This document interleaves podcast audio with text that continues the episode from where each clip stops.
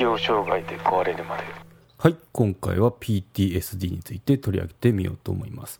眞子内親王殿下で話題になってきたキーワードですね。はい。ちなみにですけどあの皇族方の継承って殿下です。様じゃないですね。はい。ということでオール殿下って覚えると覚えやすいですね。適応障害で壊れるまで元外資系社員の告白。アマゾンで販売中。休職を決断した理由。生じた症状。休職中の過ごし方。退職後の手続き。適応障害の人への接し方。ノンフィクション。Amazon Unlimited 会員であれば無料で読むことが可能ですのでチェックしてみてください。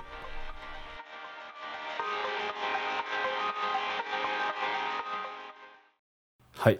ということで取り上げてみましょう。PTSD PTSD って何なの？っていうと日本語だと心的外傷後ストレス障害って言いますね。はい。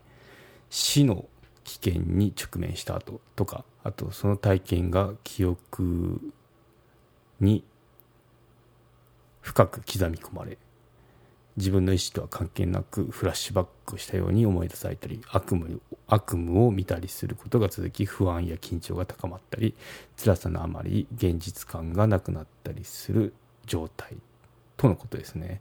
うん、なんか PTSD は決して珍しいものではなく精神医療においてはありふれた病気の一つであるとも語られてますね。うん、まあよく言われるのはあの兵隊さんですね米軍がこの戦争に行ってから戻ってきましたって時にその PTSD かかってあの結構大変な思いしてるっていうのは戦争映画好きなんであのよく取り上げられてますよね。うん、ということで、まあ、フラッシュバックですね。うん、でどうなるかっていうと、まあ、時間が経っても普通時間が経つとこのなんだろう落ち着いてくるじゃないですかっていうのが、まあ、時間が経っても楽にならなかったりとかますますこう悪化したりっていう状態が続いたりするみたいですね。で数ヶ月から数年間経ってからまあその PTSD ですよっていうような症状がはっきりしてくるっていう場合もあるので、まあ、時間差ですよね。その辛い経験した時は何ともなかったんですけどこの後ですね。後にどんどんこの PTSD の症状が出てくるっていうあのこともあるみたいですね、うん、なんでそういう時はあの専門機関に相談っていうことが推奨されてますね、まあ、心療内科とか精神科だと思うんですけど。はい。ということですね。うん。PTSD はなったことないですね私も、うん、でもまあなり得る話ですよね。結構辛い思いがそのトラウマになってとか。あのトラウマってまああるじゃないですか。誰しも辛い経験とかって。それがそのそれの辛いバージョン。あの結構なんだろう。度合いが大きいバージョンだと思うんですけどね。うん。そうそう。ですね。結構。まあリスクとしては生死に関わる体験をしたからといってまあみんながその PTSD になるわけではないっては言われてますね。でだったらその PTSD になる人って心の弱い人なんですかって言っていやそんなことないですよっていうことが言われてます。これまで何の問題もなく生活した人が PTSD に悩まされている例もたくさんあるとのことですね。うん、そうですね、まあ、どんな人が PTSD になりやすいかっていうのだと、うん、まあ、どのような出来事を体験したかっていうのが重要らしいですね。で一口にその事故とか災害犯罪被害とか言っても、まあ、実際何を体験したかによっては人まちまちですよね。でそうですね死の危険を意識するほどのことがあったかどうかも分かんないのでまあまちまちですね。でアメリカの研究になるんですけどあの被災者のうちで PTSD を発発症する人っていうのは数パーセントのことなので、まあ、そんなに数は多くないですよね。一方なんですけど、まあ、その冒頭もお話した通りそり兵隊さんの戦闘体験とかあとまあ女性でいうとレイプ、まあ、男性もあるのかなっていうのは過半数が PTSD を発症してるっていう研究があるみたいですね。うんまあ、重度の恐怖に直面したあの体験っていうのがその PTSD を発症する原因となってると思うんですけどね。うん。そう。で恐怖反応の引き金となりやすいのがアドレナリンの分泌が多い人。あとまあスポーツマンタイプの人とか。で危機に直面して人を救出する人もまた PTSD のリスクが高いということが分かっています。なんかあの映画でもありますよね。その災害救助の,、まあ、あの舞台とかでで結構まあ壮絶な現場にあの直面した人っていうのはそのトラウマになってでこうやって PTSD を発症するっていうような描かれ方がしたりしますよね。まああんな感じだと思いますね。うん、結構怖いですね。トラウマ体験。あとまあ児童の時の虐待ですね。っていうのもその複数ある人は PTSD のリスクが高まりますってことなんで、まあ、そういったその、まあ、やっぱ恐怖体験ですよねっていうのからあの来るそうですと。で PTSD って気づくんですかっていうその症状ですねっていうのは気づかないこともあるみたいですね生命の危険に直面するほどの体験をしてもまあその今悩まされている症状とその体験が結びつけることができないこともあるみたいですね。まあ、原因が分かんないまま心の不安定な状態が続くとあの周りの人も疲れてしまいますよね。うん、で因果関係が分かんないとどう接していいかも分かんないので、まあ、何が原因なんだろうってそのその原因を探すことが回復への第一歩となるみたいですね。はいでまあその PTSD かもしれないと思った時っていうのはやっぱもうあの心療内科とか、まあ、保健所とかあのなんだろう施設に相談っていうのが一番確実な方法なんですけど、まあ、犯罪被害者の場合っていうのは警察にその犯罪被害の窓口ってあるらしいんですよ。なんでカウンセリングを受けたいと警察であの申し出ればあの対応してくれるみたいですね。結構あのあそういう仕組みがあるんだってあの思いましたね。初めて知りました。うん。そう。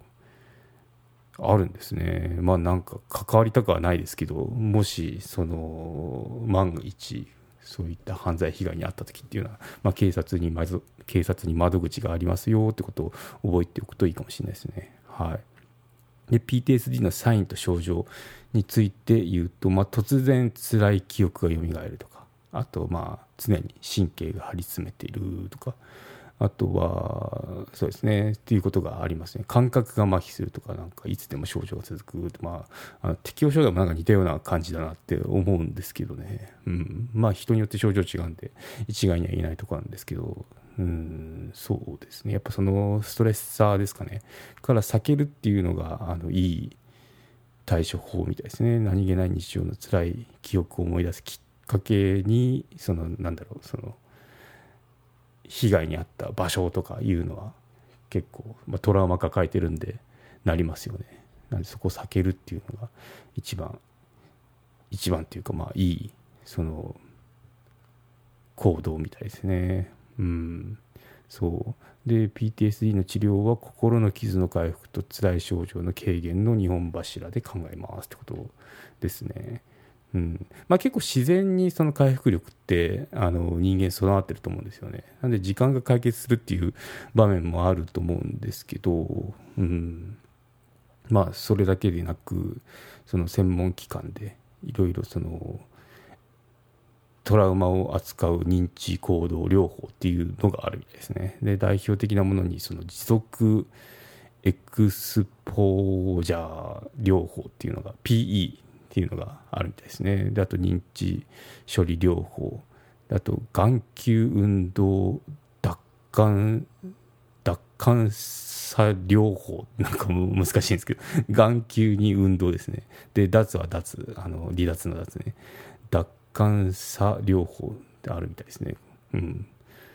どんなんだろうって思いますけど、これちょっと気になるなはい、ちょっと調べてみました。眼球を動かして、動かすエクササイズみたいですね。うん。目ってあの脳の出張所って聞いたことがあって、あのまあ、そこをこう間接的に目を動かすことで脳を刺激することによってそのなんだろういい方向に導いていくっていうようなあのなんだろうなんて言うんだろう両方みたいですねうん、まそんなのもあるんだって感じですね。ってことでうんまあななんかこう聞いた時に適応障害も近いものがあるな。でもまあ違うんだろう。このやっぱ病病気の名前が違うんで、まあ、違うんだろうなっていうのはあるんですけどね。うん。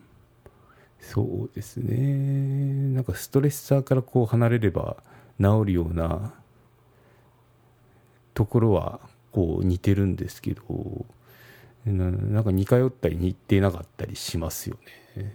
フラッシュバック。フラッシュバックもうん適応障害の場合もあるじゃある人も出るかもしれないですけど私の場合別になかったんですね。ちょっと休職中にそのもう自分の場合会社があのきっかけきっかけっていうかまあストレッサーだったんでそのオフィスに入ってないんですけどビルに立ち寄ってみたんですよね。そこでなんか動機が激しくなるとかなのかなって思って、まあ、実験っちゃ実験なんですけど人体実験なんですけどやってみた時全然何もなかったんですよね、まあ、でも人によるとその息苦しくなったりとか呼吸が荒くなったりっていう人もいるみたいなんで何とも言えないですよね。うん。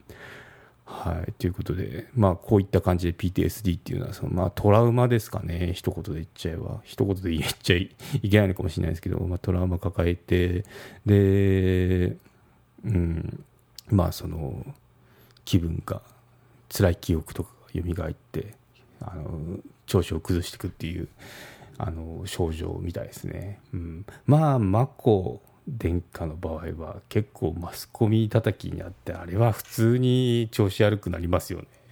マスコミとかまあその、まあ、マスコミかな。